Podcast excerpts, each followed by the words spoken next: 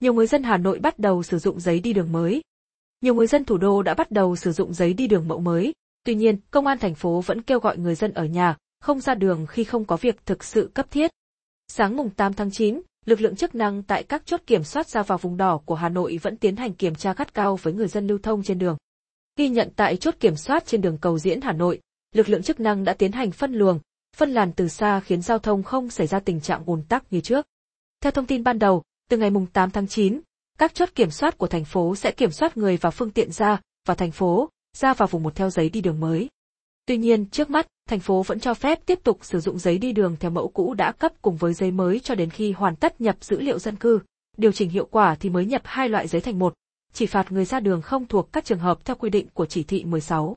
Chính vì vậy, trước mắt, người dân thủ đô vẫn có thể sử dụng giấy đi đường mẫu cũ. Ghi nhận trong sáng mùng 8 tháng 9, rất nhiều người dân đã có mẫu giấy đi đường mới để tham gia giao thông. Lực lượng chức năng sẽ tiến hành quét mã QR để tra soát thông tin. Chị Nguyễn Thị Hương, Bắc Từ Liêm Hà Nội cho biết chị đã được cấp giấy đi đường mẫu mới từ tối muộn mùng 7 tháng 9.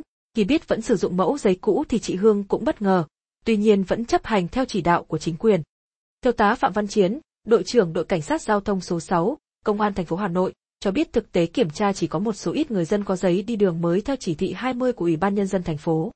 Tiêu tá Chiến cũng thông tin thêm trong ngày hôm nay, các chiến sĩ sẽ nhắc nhở người dân hạn chế ra đường khi không cần thiết. Bên cạnh đó, với những mẫu giấy đi đường sắp hết hạn, người dân sẽ được nhắc nhở cập nhật bổ sung. Một số người dân cho hay giấy đi đường mới được triển khai hơi gấp, gây khó khăn cho các doanh nghiệp. Trước đó Hà Nội tiếp tục thực hiện giãn cách lần thứ 4 với phương châm siết chặt hơn, quyết liệt hơn, phương án giãn cách phòng, chống dịch theo 3 vùng ở 3 cấp độ khác nhau, đảm bảo khoa học, chặt chẽ, phát huy hiệu quả công tác phòng chống dịch. Công an thành phố tiếp tục duy trì và tăng cường các lực lượng cắm chốt, các tổ tuần tra, kiểm tra, kiểm soát gắt cao nhằm phát hiện, xử lý nghiêm các trường hợp người dân vi phạm các quy định về phòng chống dịch. Lực lượng chức năng tiếp tục kiểm soát tại các chốt ra vào thành phố đồng thời lập thêm 39 chốt kiểm soát người và phương tiện ra vào vùng một theo giấy đi đường mới.